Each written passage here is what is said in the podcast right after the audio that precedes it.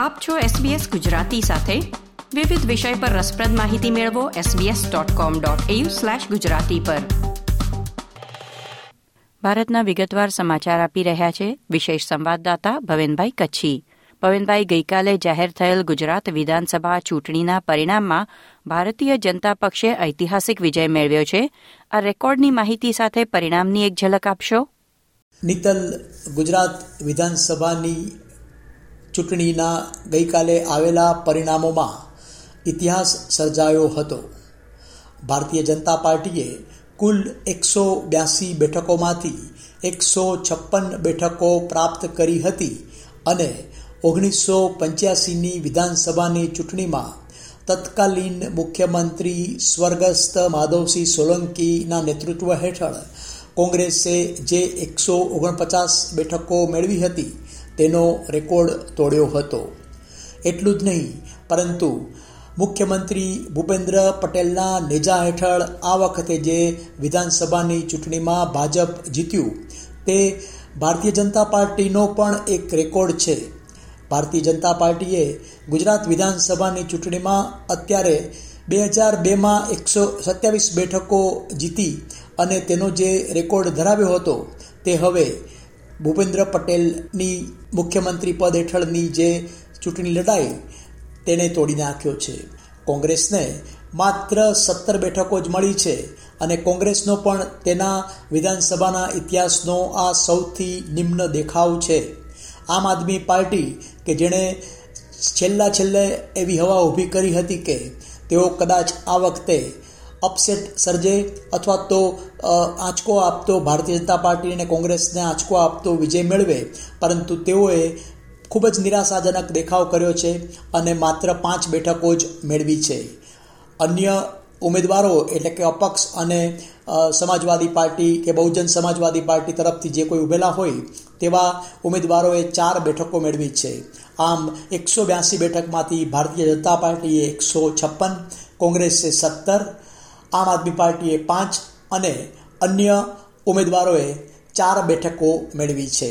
ટકાવારી પ્રમાણે જોઈએ તો ભાજપે બાવન પોઈન્ટ પાંચ ટકા મત મેળવ્યા છે.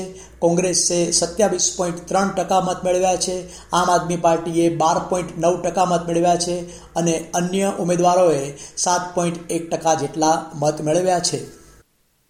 ગુજરાતની ચૂંટણીની વાત આગળ વધારીએ તો સત્તર જિલ્લાઓની તમામ બેઠકો ભારતીય જનતા પાર્ટીએ મેળવી હોય તેવું પણ સૌ પ્રથમ વખત જોવા મળી રહ્યું છે. એની વાત કરશો?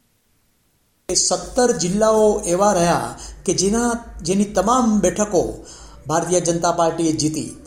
આપણે ઝડપથી જરા આ જિલ્લાઓ પર પણ નજર નાખી દઈએ તો અમરેલી પાંચમાંથી પાંચ, અરવલ્લી બેમાંથી બે, ભરૂચ પાંચમાંથી પાંચ, છોટાઉદેપુર ત્રણમાંથી ત્રણ, દાહોદ છમાંથી છ, ડાંગની એક, દેવભૂમિ દ્વારકાની બંને સીટ, ગાંધીનગરની પાંચેય ખેડાની તમામ સાત બેઠકો, કચ્છની તમામ છ બેઠકો, વિધાનસભાના ઇતિહાસમાં ભાજપ પહેલીવાર જીત્યું. મોરબીની તમામ ત્રણ બેઠકો, પંચમહાલની પાંચેય રાજકોટની તમામ આઠ બેઠકો, સુરતની તમામ સોળ બેઠકો, સુરેન્દ્રનગરની પાંચ વાપીની બંને બેઠકો અને વલસાડની તમામ પાંચ બેઠકો જીત્યું. અમદાવાદમાં એકવીસમાંથી ભારતીય ભારતીય જનતા પાર્ટી ઓગણીસ બેઠકો જીત્યું. બે બે બે કોંગ્રેસ જીતી શક્યું. આમ તમામ જિલ્લાઓમાં પણ ભાજપનો ભગવો લહેરાયો. ભવેનભાઈ ચૂંટણી જીતનાર નોંધવાલાયક ઉમેદવારોની થોડી વાત કરશો? નિતલ ઉલ્લેખનીય ઉમેદવારો છે.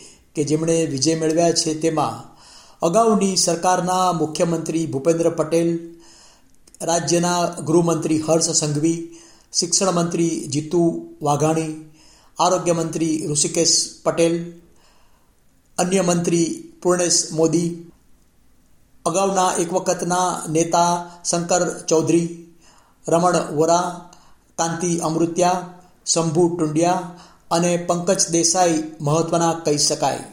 કોંગ્રેસમાંથી અર્જુન મોઢવાડિયાએ મહત્વનો વિજય મેળવતા પોરબંદરમાં બાબુ બોખીરિયા ભાજપના ઉમેદવારને પરાજય આપ્યો હતો. આ ઉપરાંત ભૂતપૂર્વ મુખ્યમંત્રી સ્વર્ગસ્થ અમરસિંહ ચૌધરીના પુત્ર તુષાર ચૌધરીએ પણ કોંગ્રેસ તરફથી વિજય મેળવ્યો હતો. તેવું જ અમિત ચાવડાની સફળતા માટે કહી શકાય. મહત્વની વાત એ હતી કે ભારતીય જનતા પાર્ટીની કુલ ચૌદ મહિલા ઉમેદવારો વિજેતા જાહેર થઈ છે. જેમાં ભાજપના મહત્વના જે મહિલા વિજેતા ઉમેદવારો છે, તેમાં રવિન્દ્ર જાડેજા ક્રિકેટર છે, તેમના ધર્મપત્ની રીવાબા જાડેજા જામનગર નોર્થમાંથી જીત્યા છે. તો ગીતાબા ગોંડલમાંથી ડૉક્ટર પાયલ કુકરાણી નરોડા બેઠકમાંથી, ડૉક્ટર દર્શિતા શાહ રાજકોટ બેઠકમાંથી સંગીતા પાટીલ લિંબાજ લિંબાયત બેઠકમાંથી ગેનીબેન ઠાકોર કોંગ્રેસમાં, વાવ બેઠકમાંથી સેજલ પંડ્યા, ભાવનગર પૂર્વમાંથી મનીષા વકીલ, વડોદરા સિટીમાંથી નિમિષા સુથાર, મોરવા હડપમાંથી ભાનુબેન બાબરિયા, રાજકોટથી કંચનબેન રાકડિયા ઠક્કર બાપાથી તેમજ દર્શના વાઘેલા અસારવા બેઠકમાંથી ચૂંટણી જીત્યા હતા.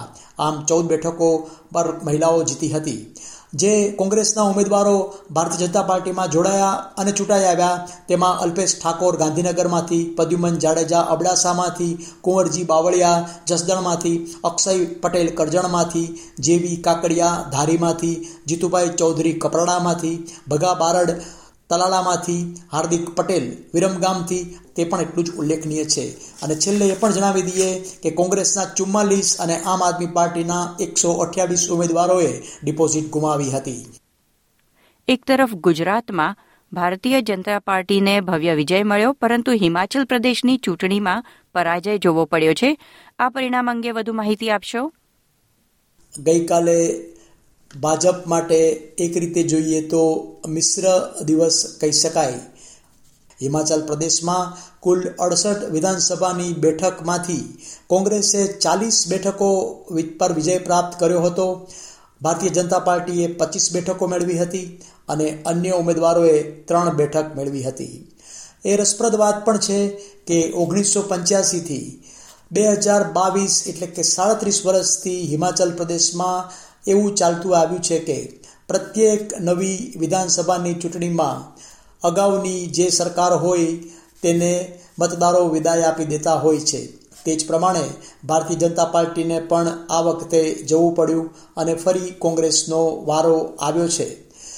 મહત્વની વાત એ છે કે ભારતીય જનતા પાર્ટી અને કોંગ્રેસના મતની ટકાવારીમાં માત્ર એક ટકા કરતાં પણ ઓછો ફરક છે.